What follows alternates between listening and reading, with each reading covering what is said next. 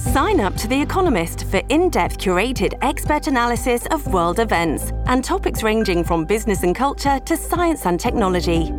You'll get the weekly digital edition, online only articles, curated newsletters on politics, the markets, science, culture, and China, and full access to The Economist Podcast Plus.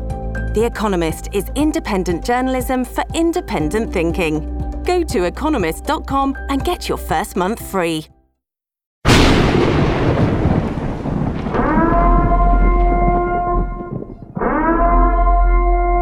Warning The Savage Nation contains adult language, adult content, psychological nudity. Listener discretion is advised. And now, the world's most exciting podcast, The Savage Nation, home of borders, language, culture. And here he is, New York Times best-selling author and National Radio Hall of Fame inductee, Michael Savage. Welcome to the free version of the Michael Savage podcast, and I'm going to keep it free for all of you. But there are many of you who would love to be able to listen to my show without any ads. I love ads, but many of you want to listen to the podcast free of ads. So we created something for you, a solution. We call it the Savage Premium. For less than the price of one flat, tasteless beer at your local bar, you can receive access to all of my podcasts going back years ad free for just $3.99. That's at $3.99 a month. You'll get not only my ad free podcast, but you will also occasionally receive access to material that is exclusive for members only. And I'm going to give you the list in a minute of what you've, what you've missed. You're going to get an occasional monologue from me, maybe a reading from one of my novels, sneak peeks of interviews before anyone else hears them, archive pieces dating back to 1994. Many things that come up, you're going to get exclusive access to Michael Savage material. Details can be seen on my website, michaelsavage.com. And if you want to join, all you got to do is go to glow.fm and search Savage Premium. That's glow.fm and search Savage Premium. Now, you will always have access to my free weekly podcast. I want to be clear about that. That's my promise to you. But if you want less ads and more Savage, join the Savage Premium Club today and never miss a spoken word of mine. It's glow.fm slash savage premium. You can find it on michaelsavage.com. And here's some of the stuff that you have missed so far.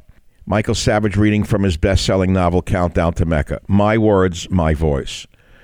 Savage reads from one of his lost journals, Fiji, 1968. Savage's first drive time show, Hour One. My interview with the Jewish gangster, very popular. I uh, read from my first written published article, Who Was at the Helm, from 1965. It's heard nowhere but on my premium site. I read passages from my novel, Abuse of Power. Uh, we replayed Fat Al's Tuna. My Savage show from 324.94, the earliest show in the archive, 324.94. My interview with Donald Trump from 110 2011. 110 2011, while Mark Levin was mocking him and Sean Hannity was mocking him uh, and the others were mocking him, I was interviewing Trump. Much more. And remember, subscribers also get ad free podcasts every week. The cost is less than a beer at a bar, and you get a better buzz with, with the Savage Premium. So go to go to glow.fm slash Savage Premium for full access to ad-free podcasts and exclusive sound you'll not hear anywhere else. Thank you very much. All right, big deal today on the Michael Savage podcast. Well, we all know we're in out of control inflation. As you can soon learn, from the expert guests that I have on, and one of them is very well known. You've all heard of Steve Forbes, the son of longtime Forbes publisher Malcolm Forbes, and the grandson of that publication's founder, B.C. Forbes. Steve Forbes is an advisor at the Forbes School of Business and Technology. And in 1996 and 2000 Republican presidential race, he ran as a presidential candidate on a great platform of the flat tax. You'll hear from him and we're going to talk about inflation. And then we're going to talk with a friend of mine, Tom Mullen, about what the real rate of inflation is. And you'll never believe this. You're going to learn which presidential which which president actually increased spending the slowest and which president increased it the most. You're never going to believe the answer. It's all right here on the Michael Savage podcast and you'll learn what Steve Forbes thinks who is calling the economic shots for the Biden administration. You're not going to believe this podcast, but it's really good, and I hope you enjoy it. Thank you very much for listening. Share it with five friends. Hi, Steve. Hi, how are you? Haven't seen you in a in ages. Been a while. As you can see, I'm getting younger by the day. So am I. All I can say is thank God I'm still here, right? It's a nice feeling. Uh, I love that uh, saying of uh, that uh, in every older person, there's a younger person saying, How did this happen? I haven't heard that one. I have a cardiologist who many years ago said to me, he had a hundred year old patient. And I said, What's the secret? He said, He told me never let an old person live in your body. Hmm. That's a good one, meaning don't complain. Oh, my knee hurts. Oh, my ankle hurts. So, Steve Forbes, you are a guru of economic issues. I know your family sold Forbes magazine a while ago, but I read it because someone I know very well is featured in the list every time you publish it. Ah. And and so I think we should begin with this simple question of you in the beginning when you ran for the presidency many years ago, you called for a flat tax. Do you still believe that that would first of all, we don't we know it'll never pass in this equitable society, but do you think it's still a good idea, the flat tax, Steve? Uh, the flat tax is a great idea because it allows people to focus on productive things rather than unproductive things.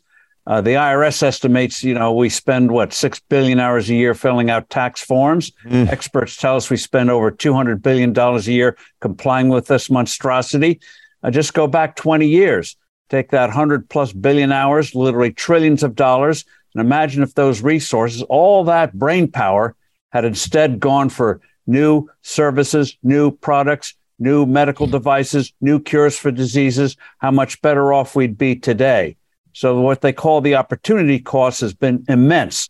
Also, it's corrupt society, it brings out the worst in us. Mm. So, yes, a simple low rate, generous exemptions for adults and for children, no tax on savings. That's it. I had a plan where if you're your first family of first first fifty two thousand eight hundred dollars, or a family of four would be free of federal income tax, mm. only seventeen cents on the dollar above that. And so that way we focus on real things rather than unproductive things that bring out the worst in us. Now, when you say a flat tax, and it's worth talking about, even though it may be pie in the sky given the, the climate of the nation today, what percent of Americans pay no tax at all? Isn't it very high, like 40, 50%? It is on the federal income tax side. And uh, I hope the day comes when uh, no one has to pay federal income tax, but we're not at the 0% rate yet. But one thing to keep in mind, even though they don't call it a tax, is everyone pays the FICA tax and uh, they pay a lot of other taxes, sales taxes, local income taxes. You pay fees on everything you do. So the American people don't feel untaxed. Mm. And uh, that's why, again, simplicity, focus on real things. And then uh, I think the mood of the country will change. Well, you know, we keep hearing that uh, you get guys like Bernie Sanders, who was an outright communist, no matter what he calls himself. The man is an outright expression of communism. And he kept saying, make the billionaires and millionaires pay their fair share. The fact is, the millionaires and billionaires, if they're paying taxes at all, and most are, are paying extraordinarily high amounts of tax, not only federal, but state as well. So what's the solution when you hear the foolish people say, let the rich pay their fair share? Don't the rich already pay their fair share? Well, you point out first the top 1% pay about what, 40% of the federal income taxes. And uh, before Ronald Reagan started cutting tax rates from the top rate was 70% back wow. in uh, the uh, 1970s, uh, before Gee. he took office, they're paying about 18%. Wow. So experience shows whether it's in the 80s, the 60s, or the 1920s. If you want the rich to pay more, lower the rates so they focus on creating resources, creating new rich people. And uh, guess what? More resources are created and the government collects more. Then the debate becomes what should the government do with those revenues? I'd like to return it to the people who created the resources in the first place. We're speaking with Steve Forbes and the topic really is the Biden economy, out of control inflation. And it leads us to his new book, Inflation What It Is, Why It's Bad, and How to Fix It. It's a very important book because people say, well, inflation's bad. Do you think it can actually be fixed in a with a government like this that thinks that spending is going to reduce inflation. well, it, it, it's like uh, saying what a doctor who 300 years ago thought you cured illnesses by bleeding patients, uh, you want that physician attending you today? No. So that's why we got to get new docs in there. And I think uh, that's going to happen. And the key thing is to have the right environment where good things can uh, get done. Mm-hmm. And uh, we uh, people understand why those good things are getting done. And in terms of inflation, we point out in the book there are two kinds: monetary and non-monetary. Non-monetary, you have a war. Obviously, uh, you're going to have uh, shortages and rationing, and um, like we did in World War II, or you shut down an economy like you did during uh, the COVID crisis. That created uh, mm. shortages, raised prices artificially. Now, normally on the non-monetary side, as we point out, if you leave the economy alone that thing will adjust after World War II. Uh, took two and a half years. You know, you don't overnight go from making bombers to refrigerators. Mm. But after two and a half years of volatility, the economy righted itself, and we started a great post World War II boom. Mm. And uh, we could do the same thing today. But this administration, as you well know, you've been talking about it, is waging war on fossil fuels, yes. reducing supply rather than increasing supply. Not only that, they're putting on mammoth new regulations on everything waging war on railroads, meat packers, turkey growers, everything. And uh, then they wonder why they don't have more investment. They wonder why there's not more supply coming. They're putting barriers. So you got to move the the, the barriers. And then Steve, the I have to ask you something. Yep, we know we know all of their policies are backwards in every way. It's Carter Redu, but on steroids. Haven't they learned from history what their mentality produces? Who who's in charge of the Economic Council under Biden? Who's the chief advisor, Stephen? Uh, well, he has several advisors, and the question is, given uh, President Biden today, is who is really calling the shots? Nobody and I think knows. it's really Bernie Sanders, oh or the spirit God. of Bernie Sanders, in the sense, in, in, in, in the sense that uh, yes, every, you know, Janet Yellen may be nominally Treasury Secretary, but uh, all the policies are there that don't work. Yeah. This goes. This shows the power of ideology, or what you might call idiotology. That uh, if, if if if something doesn't work, it's the people's fault, not the theory's fault. Mm. You see it on the Federal Reserve side. Unfortunately, we're going to have a recession, not because it's inevitable, but because the Federal Reserve thinks you reduce inflation by slowing the economy down and making people poorer. They think we're buying too much. So instead of focusing on increasing supply, having a stable dollar, uh, they're going to give us the worst of all worlds. And you're, I think, uh, I know you're young, but I think you may remember from your crib in the 1970s uh, what what happened then. And uh, we're getting a version of it today uh, on the on the terms of the supply side, uh, non-monetary inflation and monetary inflation.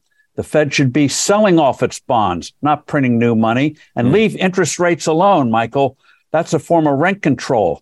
Let mm-hmm. borrowing lenders set the rates, not the Federal Reserve. So you you believe that raising interest rates is wrong? Why?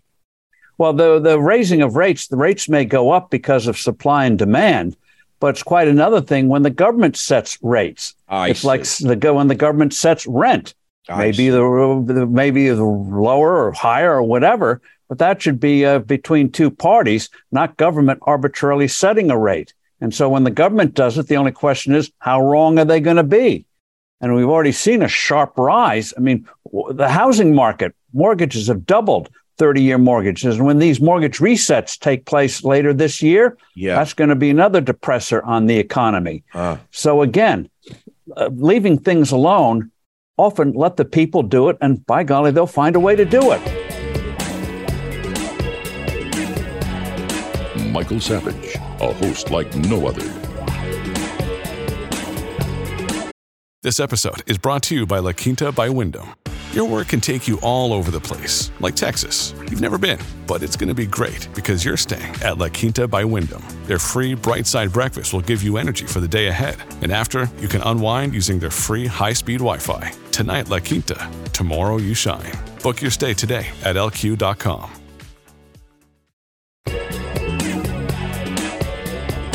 gasoline in California is over 750 a gallon, 730, 750. It's hard to believe. And I don't want to bring up the teeth, but Donald, under Trump, I remember filling my car what it costs. Now filling my car what it costs. I remember filling my boat what it costs, filling my boat what it costs. And I know where this goes. And the next few months are going to be so draconianly draconian. I don't think people are going to be ready for $10 a gallon gas. And yet we have zealots in the Biden administration, Stephen, don't we, who say that's a good thing because it'll drive people into the sacred electric car as though it's environmentally neutral. When we all know that the electric car, noble in its design, is not environmentally neutral. Actually, if you add up the cost of the energy to produce the battery, produce the car, it's actually probably less efficient than the gas cars are today. But that's a topic for another day. I, I see, and I wonder if you agree that we're going to have we have gas lines already here in California. I see them every morning at the quote discount station, which is 10 cents a gallon less. They're backed up a half a mile. People need 20 gallons. Uh, that's 50 cents a gallon less. So that's $10, $20 a tank. That's a lot of money for a person who's, you know, struggling. It may not be a, a, a lot to a, to a person like me in the media, but they're there for that 20 bucks. That's a big deal. Okay. I see the day of another Carter where people are going to hack. I think we could have. Do you think we'd have gas rationing as we did on the Carter if this keeps up? I think, uh, given given one of the things we point out in the book, when you get the inflation taken off like it is today, is that governments always look for scapegoats, finger pointing. You know, back in Roman times, they blamed Christians nice for the lines, but it didn't do anything about inflation, which uh, inflation and, uh, by the way, high taxation destroyed Rome more than barbarians did. In medieval, medieval times, they blame witches. Uh, today, they're blaming uh, meat packers, chicken producers, turkey growers, uh, oil companies, pharma companies. And don't forget Putin. Putin's responsible Absolutely. for everything. Vladimir Putin. And uh, who knows? Maybe the Big Mac is there. Cows with their, well, you know, they they point fingers everywhere. So this is the part of a scapegoating. And so the danger is these desperate politicians may resort to a form of uh, price price controls like we did in the 70s. And all mm. that does is create shortages mm. in those um, gas lines. Uh, as soon as Reagan removed those price controls, the lines disappeared. Uh, because uh, people were produced again, and the uh, fuel was allowed to go where it was wanted, uh, where people were lining up to to get it. And so again, they ignore actual experience because their ideology says they know everything. And so, in terms of uh, electricity for EVs, you know, uh, Ben Franklin flew a kite, but flying a kite's not going to power an automobile, and and your and windmills are not going to power airplanes. And we know physically, by physics, there's no way uh, these so-called renewables are going to replace fossil fuels uh, in the next uh, half century. So again, uh, one of the, and this is where I get really angry, you got me going, is that every major advance in civilization, whether it's industrial revolution, whether it's the railroad, the automobile, the internet, requires vast increases in the consumption of energy. And what these people are proposing is higher prices for energy and less energy. Mm. In other words, pushing us backwards instead of enabling us to move forward. So I want to go back to your book and bring it back to the news. Your book is about inflation, what it is, why it's bad, and how to fix it. But you're not an economic advisor to Biden, and Bernie Sanders is. And Bernie Sanders has never held a job in his life. He has never produced a service or a product that anyone ever needed. He's been a lifetime leech on government through government jobs. And yet he's the number one guy advising Biden. Aren't there any wise people in the economic circle around Biden that you know of? There, because uh, I, I, I, think of who was the man who advised Clinton. I mentioned him to my son the other day, and they didn't listen to him. Was it Larry Summers? Larry Summers, who's who, who's a middle of the road Democrat, not an ideologue, but he's also pretty smart, and he's trying to put the brakes on some of the things they're doing, and they're rejecting him. Correct? That's right, uh, ignoring him entirely, and that's why, unfortunately, you know, previous presidents, if they saw signs of trouble, uh, their instincts of self-preservation would kick in. Yeah. And uh, they, they'd make changes. Even if they didn't believe them, they would make the changes. Mm. And unfortunately, this crowd uh, is going to need a thrashing in November. And then I think you're going to see some pressure from Democrats, not because of any conversion, mm. but because they don't want to have to pursue other job opportunities after 2024. So we might start to get some changes there. But in the meantime, we're just going to have to fight, try mm. to slow this uh, bad uh, train uh, wreck that's uh, they're they're they're creating each and every day. Well, you know what I fear the most, and perhaps it's irrational or paranoid, but I, I, I wouldn't even mention it if I really thought that that was true. I look back to the history of World War II, and rationing was prevalent because there was a shortage of everything from milk, eggs. People had books of stamps in order to buy the yes. basic necessities. I heard it from my parents, but I also heard from them that these stamps were counterfeited. Uh, organized crime got involved with these government rationing stamps. And I have a fear, Mr. Forbes, that there are Democrats who would love that because it would they'd be able to make new illicit fortunes in ways they have not yet been able to to do. What exactly are these ration coupons? How did they work? Because I fear we're going to have them again. We'll certainly have them with gasoline if this keeps up. Well, in World War II, when resources were devoted to saving civilization, and for the most part, people went along with it, even though uh, we have human nature being what it is. Yeah. Uh, people felt it a patriotic duty. But the amazing thing is, as soon as the war ended, against the advice of so called experts, uh, Congress repealed almost all of those wartime controls, all that wartime rationing. So suddenly prices zoomed up because they'd been suppressed, ah. and it took a while for things to uh, smooth out. But uh, we we we made the we made the big break, and uh, that's why we were able to have a boom after the war instead of maintaining these controls. And by the way, Germany in the late 40s uh, was under a lot of rationing and controls, and a fellow named Ludwig Erhard, who was put in charge of uh, economic policy after the war in the western zone of Germany, got rid of it all overnight. And overnight, Germany started to boom again. Mm. So, uh, yes, they love control. That's why they love masks. They dehumanize us, mm. and it's a way of it's a way of exerting control. And this gets to the brilliance of our founders. They understood human nature. Mm-hmm. They understood that we love to boss each other. And uh, so that's why they divided power on the federal level, divided power on the state and local level. They knew the dangers of human nature uh, and wanted a type of government policy or structure that brought out the best in people, not the worst. And that's why, by the way, we put the dollar on the gold standard in the 1790s. Oh, we can talk about the gold. I spoke with Ron Paul last week about the gold standard, and he went all the way back to 1917.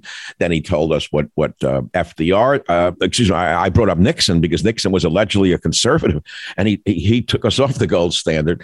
Yep. You know, which which which is of course a subject for for another time. The Savage Nation. It's Savage on demand. At Evernorth Health Services, we believe costs shouldn't get in the way of life changing care, and we're doing everything in our power to make it possible. Behavioral health solutions that also keep your projections at their best? It's possible. Pharmacy benefits that benefit your bottom line? It's possible. Complex specialty care that cares about your ROI? It's possible. Because we're already doing it. All while saving businesses billions. That's Wonder made possible. Learn more at evernorth.com/wonder.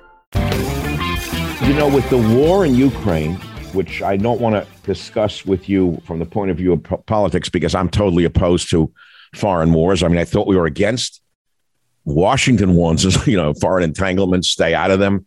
We just left behind $170 billion worth of military equipment on the ground to the Taliban. God knows where that went. Now these clowns are sending 45 or more billion dollars worth of equipment to Ukraine when most Americans don't couldn't find it on a map.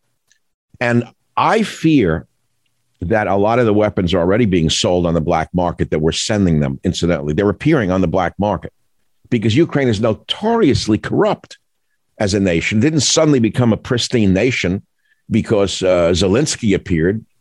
Uh, so when Russia cut oil off a flow of the natural gas to uh, Germany. I read this morning the Green Party has voted yes to go back to coal burning.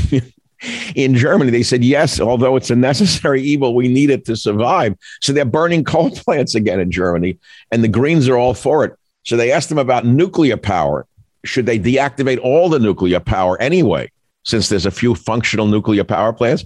And the Greens said, oh, no, under no condition should we go back to nuclear energy. I think you'd agree with me that nuclear power is a safe, clean, and very advisable way to go. I mean, France is what seventy percent nuclear power, something like that. Right.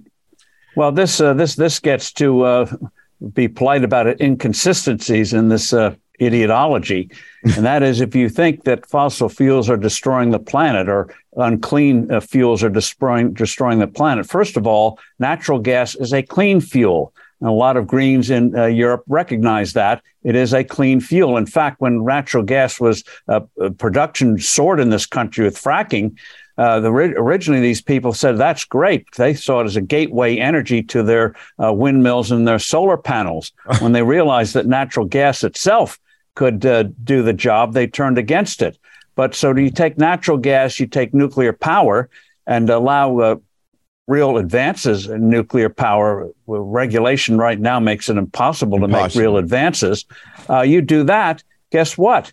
You uh, you you have all the clean energy you want but uh, they they they don't want to listen to that. They're just falling in love with well, windmills. Windmills is the, a great, great, green, great technology, but, but it's 500 years old. Hello. but why would they be against nuclear energy? Is that does that have any effect upon global warming? I mean, where's the emission from nuclear energy? No, they they they just see a mushroom whenever they a mushroom okay. cloud whenever they talk about uh, nuclear see. power. Uh, facts don't matter. Uh, safety records don't matter. So it's all emotion, not the fact that uh, nuclear power has uh, zero emissions. Well, France runs on, I think France is 70 or 80% running on nuclear energy, nuclear power. Israel runs off some nuclear reactors. So these are advanced nations with very smart people. I don't know. Maybe we have the dumbest people in the world running this country. And I don't want to just keep saying Biden's dumb but that's kind of not even the point. The average American feels we're in this hole of inflation. Your book is about inflation, what it is, why it's bad, and how to fix it. But when you have a man who doesn't appear to be in control of anything, even his bicycling, although it could happen to anyone, and I bicycle. In fact, yesterday after I read about it, I go on my bike every day. I said, you know, wouldn't it be horrible if you were you fell off your bike? You certainly wouldn't be seen around the world, but Mr. Conservative falls off his bike, but okay, it could happen. It didn't mean that he's senile. he did fall off his bike, but it's kind of a symbol of what's going on. Tripping on the steps going on Air Force One, tripping on his words going down Air Force One, falling off his bike, falling when he's getting on his bike, falling when he's getting off his bike, making no sense, literally lying about everything. The man is a serial pathological liar. He lies about everything.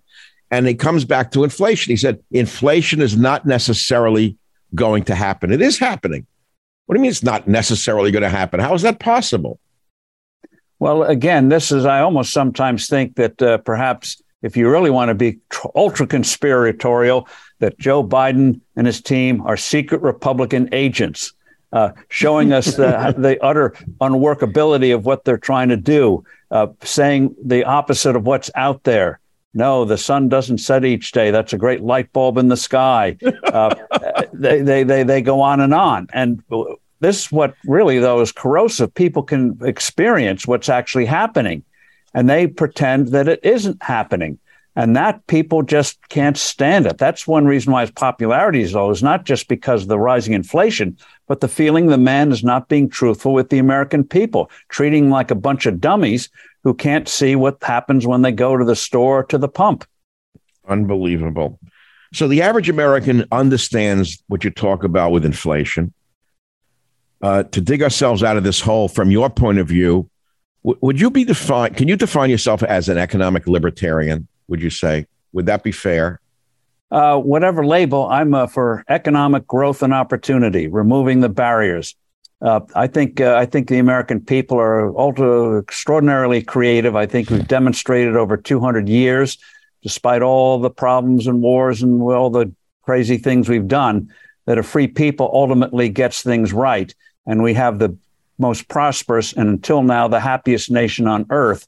Because even in tough times, people realized uh, it's better here than anywhere else, and let's try to make it even better for for ourselves in the future and be an example to others.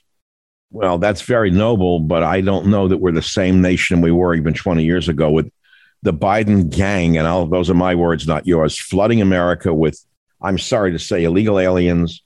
Can't even well, use that, the words. Uh, they're they're going to be a net drain on our society. These are not productive individuals. You see them coming over the border. Most of them will be on social services, welfare. How does this country carry such a burden on its back? How is it possible? Well, uh, I think uh, the the first thing that has to be done is to stop the thing. That's why uh, Secretary Mayorkas. I think uh, I don't like impeachment processes, but I oh. think that guy deserves to be impeached. I've never seen anything like him. Never saw anything. Where did he come from? Uh, good question, Cuba. but uh, he he's doing what they want to do. But you, so you, you have hundreds of question, Stephen. You said good question. I I watched this man at work. They dragged him before the Senate. He was so eerie in his answers. He was so bad in his answers. He wouldn't answer a question. He's broken our borders open. And despite everyone who has analyzed this with any intelligence, especially in a time of recession, which we are in, how do you keep bringing in a million people a month or whatever the number is right now and not expect to completely break the society, which I'll throw something out here and has nothing to do with you. I wouldn't ask you to agree with me or not. I don't understand how this man can be the head of DHS. I don't understand where he came. I know he came from Cuba. Is he a deep state plant of Cuban intelligence? That's a, a topic for another conspiracy uh, uh, uh, podcast. The Savage Nation. It's savage, uncut, unfiltered, and raw.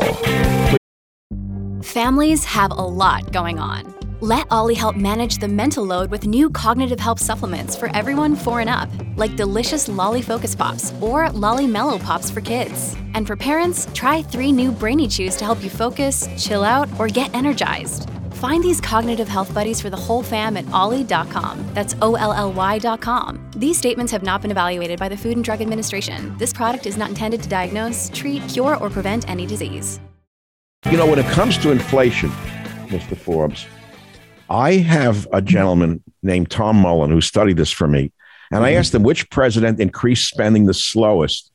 And, and he said, people think Republicans reduce spending. He said the opposite is true. He said, the president who increased spending the slowest was Obama. And Trump actually increased spending the most. Do you agree? He gave me the data. I couldn't believe it. Yeah. Well, you you, you can debate about uh, what uh, Obama did uh, on uh, in terms of uh, the defense and things like that, uh, the the particulars. but the only president who ever left office in modern times with a budget lower than when he took office was Calvin Coolidge in the 1920s, and he worked very hard to do that. And so politicians love to spend, and both parties love to spend. And that's why we have, that's why I, I like term limits as a one way of making these people don't feel they're entitled to do this forever and get a new crop of people we can uh, then have to throw out. But in, ter- in terms of uh, the future, the key thing is to get this country growing again, get the assets growing faster than the liabilities. And, and the, what's crazy about the border is we had policies in place, mechanisms in place, so you didn't have floods of people coming to the border. They were deliberately removed.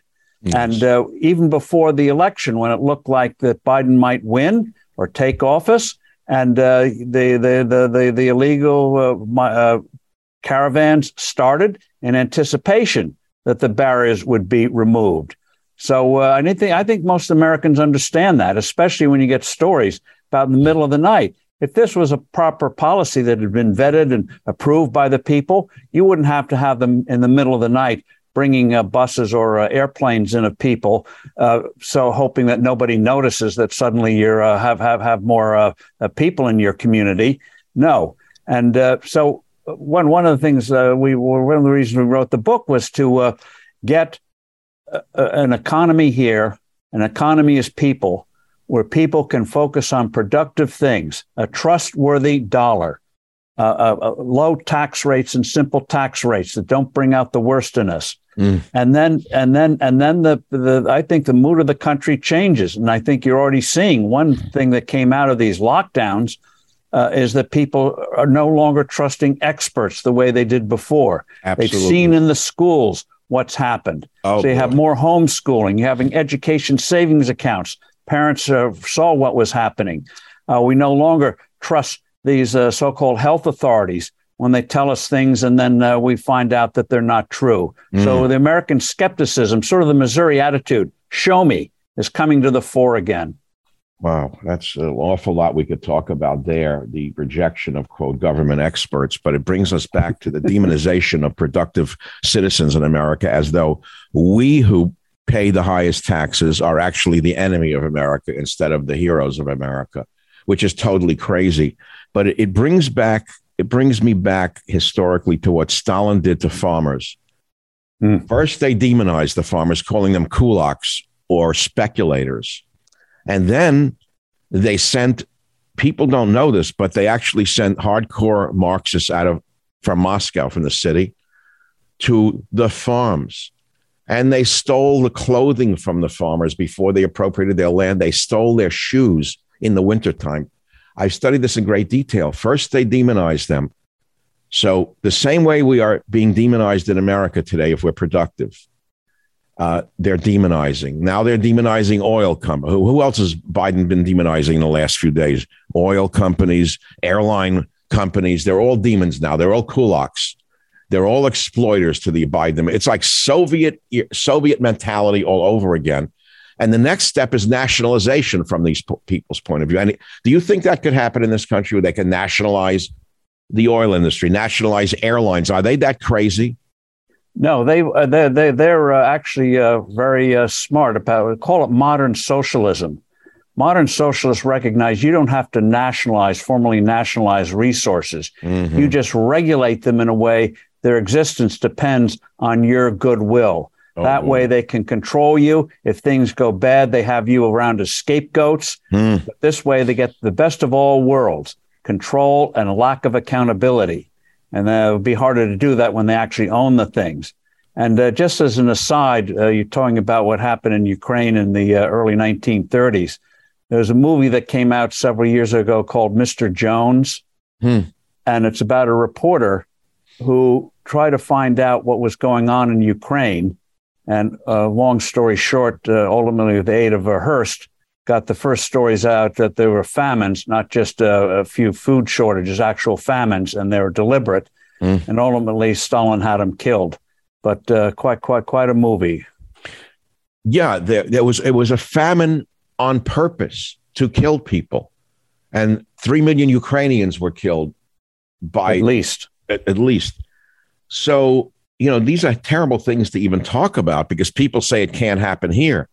But unless these diehard communists, and that's all they are, are continuously fought against, we're liable to wind up the way the Soviet Union did. So what you told me today is interesting. They don't actually have to run an airline to control the airline.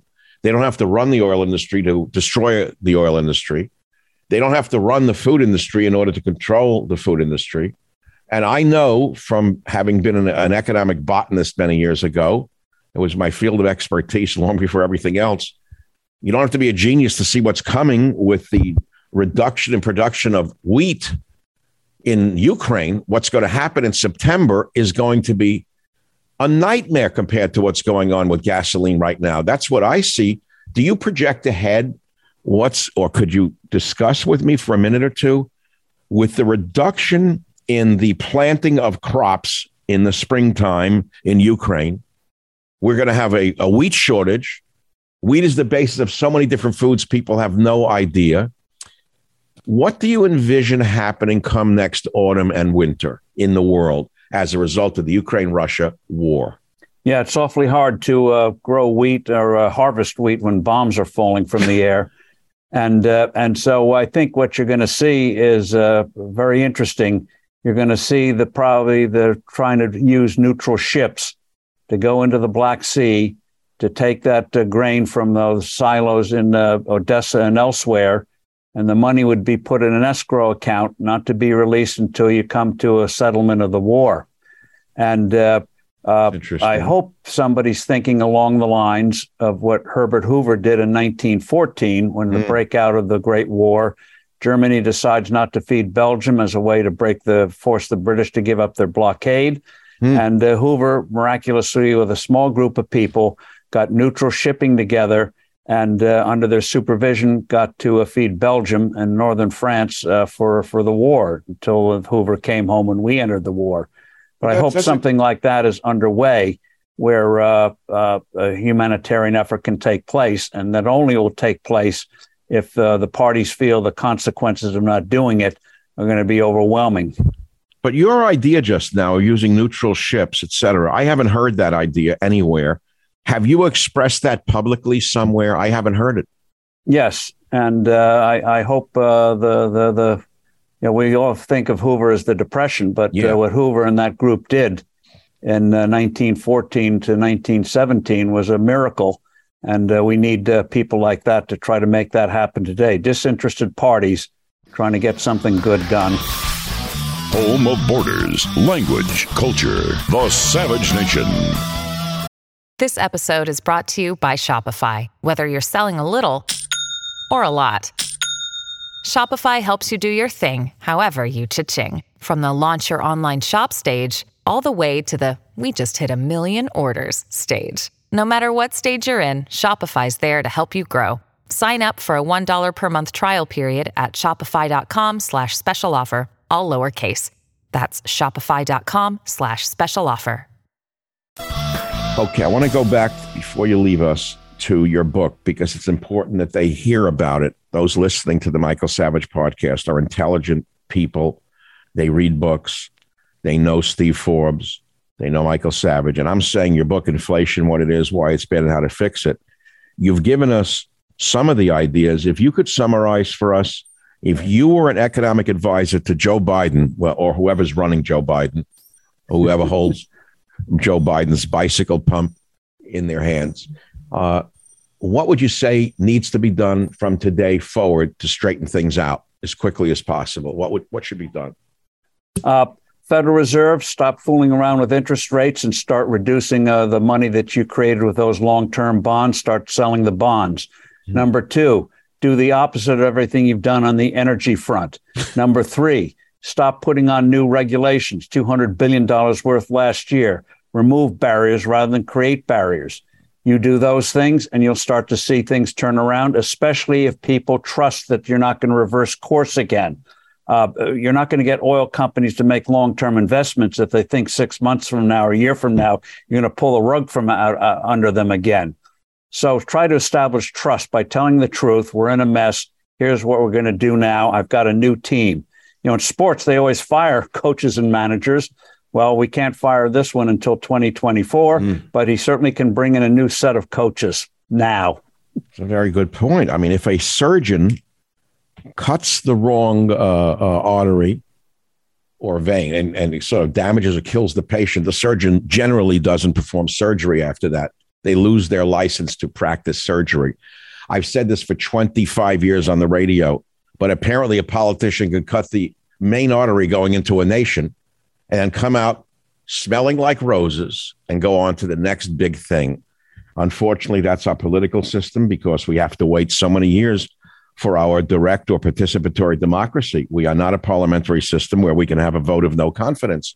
If we had one today, I'm sure that even his own party, half of them would vote against Biden right now and to replace him within their own party. But that's not happening. We have to sit this out. And it doesn't seem to me that your suggestions will be. Uh, uh, I, I have to ask a loaded question. Is anyone in the White House home and listening to Steve Forbes? Uh, no, even though I sent a free book to Joe and to uh, his wife, Dr. Jill. Uh, I also sent the uh, audio ver- uh, the the uh, the voice version version audible version, so they could listen to the thing. They don't even have to read it. but I've got no response yet that they are listening to it at bedtime. Steve Forbes, it's been a long time since you and I have talked. Your sense of humor is more keen than ever. I can see you still have a a, a, pleasure in what you say. You get joy in in in the use of words, which is a pleasure unto itself. And again, the book is Inflation: What It Is, Why It's Bad, and How to Fix It. And I suggest that every American listening to this podcast read it. Stephen Forbes, thanks for your time. I sure appreciate it. Michael, thank you for yours. Keep fighting. Okay, thank you very much. Bye now. Bye bye. Michael Savage, a host like no other. I just interviewed Steve Forbes on the whole issue of the, well, he calls it idiotology, idiotology, the Biden economy, so called, and out of control inflation. And now we're following up by speaking with an expert on some other subject related to the economy, my good friend Tom Mullen, who's worked with me on several books. And he actually stunned me the other day when he asked me this question Which president increased spending the slowest? I said, Well, I know that uh, Bush was, I think I called him a fiscal Marxist at the time. I really was slammed for that. I don't know what I, a fiscal socialist is how I define Mr. Bush, too. But I was shocked when you sent me this, and I'm not going to preempt you. What is it that you found when you looked into which president increased spending the slowest or actually increased spending the mostest? How would you look at it? Well, I, I should say that because when you look over the last 50 years, not only is inflation an issue, but the way they measure inflation is different. So I thought, and I've always thought, the best way is to just say, take any president and see by percentage basis how much he increased spending over his term based on the last year of his predecessor. And using those parameters, uh, the the slowest increaser of spending in my lifetime, starting with the uh, JFK Johnson combined administration. Hold on, roll of roll of the drums. the least. Barack Hussein Obama. Oh, stop it. I kid you not. Obama he, increased spending the slowest? Yeah, just a little bit slower than uh, Bill Clinton, who over the course of his eight years increased spending 29.5%, Barack Obama 29.2%. Uh, unfortunately, well, now let's no jump to Republican the, comes close. So now let's go to the Republicans, who we assume are supposed to be fiscal conservatives, right? And you say that when a Republican is in the White House, spending goes up twice or more as fast as when a Democrat is in the White House. And you yourself are a conservative. I know that for a fact. At least I can say that. I think you are. You're to the yes. I you're, call you're, myself a libertarian. Uh, okay. Tom Mullen Talks Freedom is the name of your podcast. Tell us what um, the great Donald Trump did in spending because I, I didn't believe these numbers. What are they? Well, if you go now, Trump only had four years. So you have to get down to breaking it down by year. And if you don't give him a break on 2020, he's just off the charts. He increased spending 17.5% per year on average when you average in 2020, where it just exploded. If you give him a break on 2020, he still increased it 5.1% per year to 2017 to 2019 as uh, compared to 3.6% per year. Well, you, you lost Obama. me because according to the chart you sent me, you said Trump 70.1% over 2016. Yeah. When you count in 2020 with that $2.7 trillion increase. Why did he uh, spend that? What was that? A, a COVID bailout? Yeah. With all that COVID spending, uh, the increase over his four years is 2.7 trillion. All right. So what about Biden, who's also put trillions of dollars into the economy of printed money? Where's he at? I, I don't know where he is at yet because we haven't had enough years to really look at him and see what's going to happen. Now spending is down this year from from his first year, and uh, this is something that also happened during the Obama administration when he first started spending was exploded partially because of Bush's TARP bailout and then his own bailout. And then spending actually decreased some years in the Obama administration. And of course, the Republican Congress had something to do with that. But what about the fabulous Ronald Reagan, the great fiscal conservative himself? what? Wait, are you telling me he increased spending by 80%?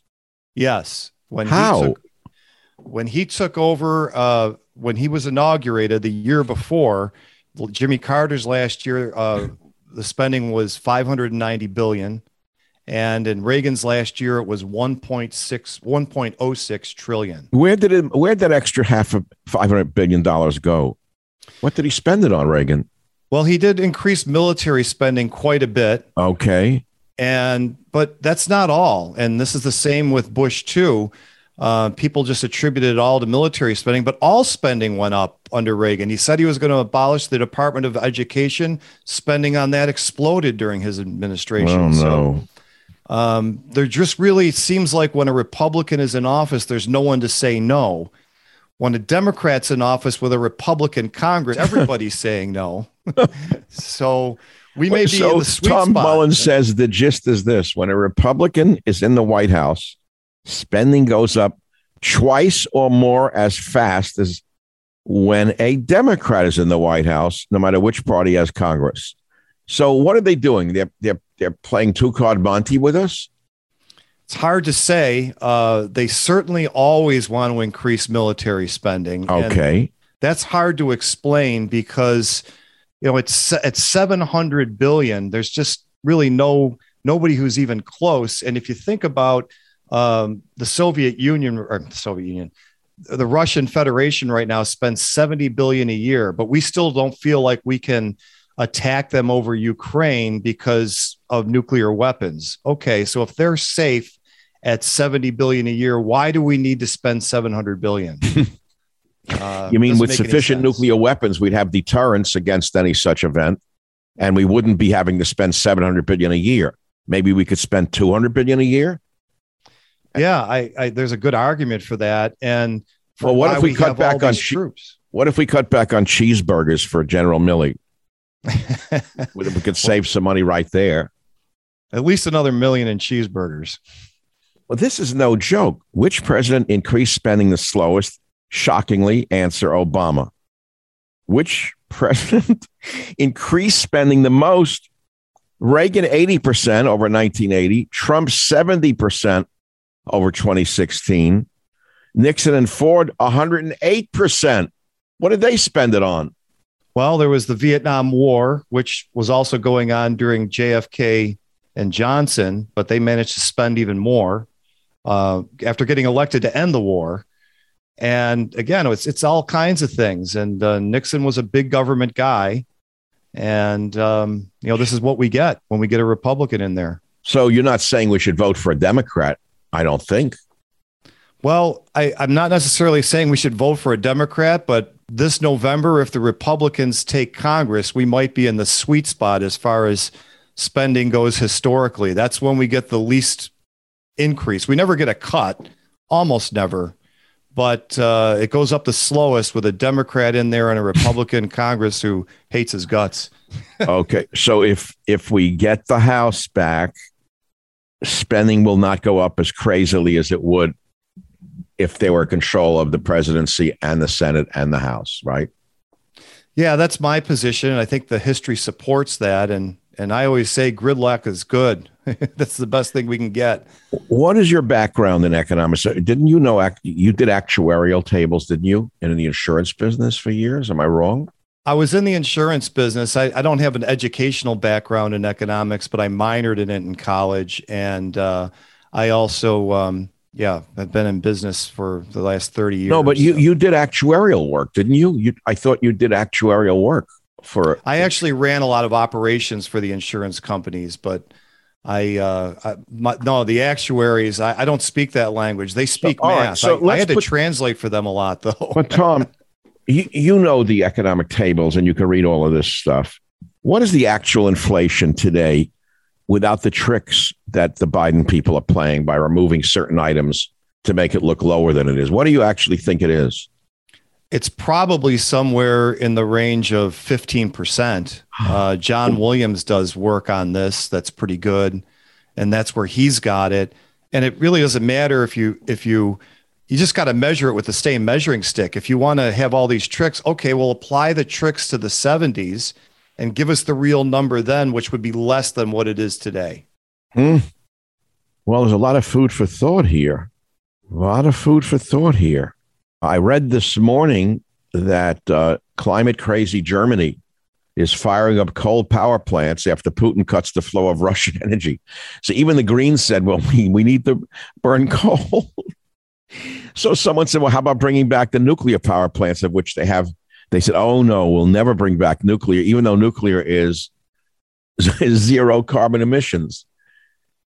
Are crazy people running the West? Is that what's going on? I think crazy people are running the Western nations. Yeah, well, you've got the Republicans that can't stop spending, and you have the Democrats who have no connection to reality. I, they don't believe in scarcity and you know they, they think that windmills are going to replace oil. I wish that were true. I really do. It's just not going to happen not even close. And you've got to deal in reality here. And of course what, what you just said is germany is conceding to reality before all their people freeze to death this winter. Well i suppose it's better that they burn coal than they burn their grandmother's mahogany furniture that was left in the attic Tom, a pleasure to have you on. Are there any final thoughts on inflation, deflation, stagflation, and ideology? Ideology, well, sorry, not ideology. Well, the ideology of the Biden administration is ideology. I agree.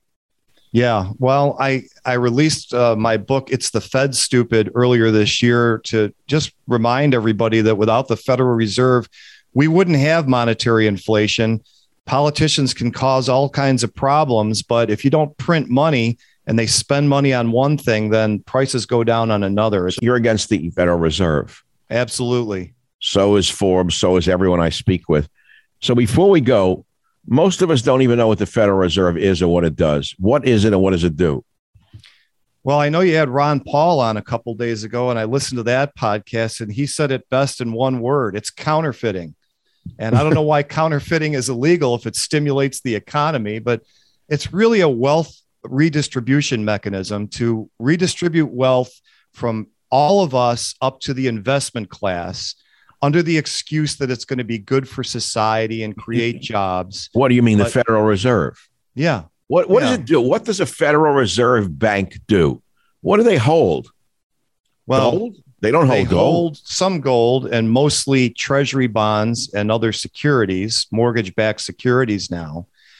And when they buy those from uh, the market, they put dollars that they create out of thin air into the market. And those flow, as you know, to the investment class. And they say they're stimulating the economy. We need liquidity. But what that does is it lowers the value, usually very gradually, but lately not so gradually, of every dollar you and I hold. So it's a hmm. wealth redistribution mechanism, supposedly for the good of society, just happens to benefit the 1%. What a coincidence, right? Mm. And, uh, you know, we, we created an awful lot of jobs during the Industrial Revolution when we were on a gold standard and consumer prices fell by almost half throughout the 19th century. So you don't need this for growth. I think it's a scam.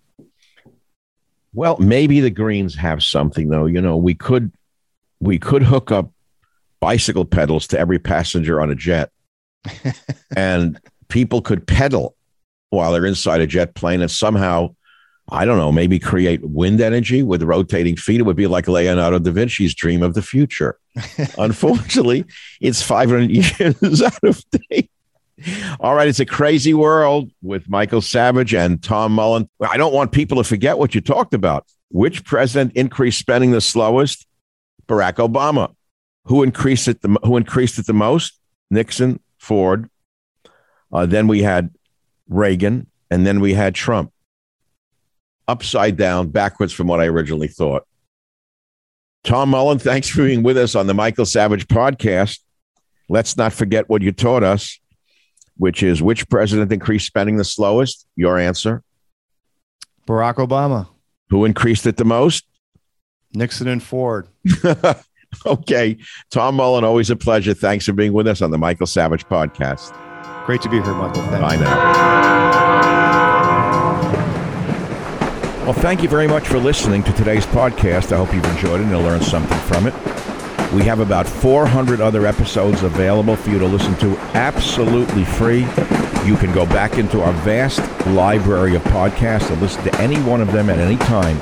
And remember this if you want to listen to my podcast ad free, sign up for the Savage Premium membership and get access to ad free podcasts as well as some premium content from our Savage archives. How do you sign up for those ad free podcasts?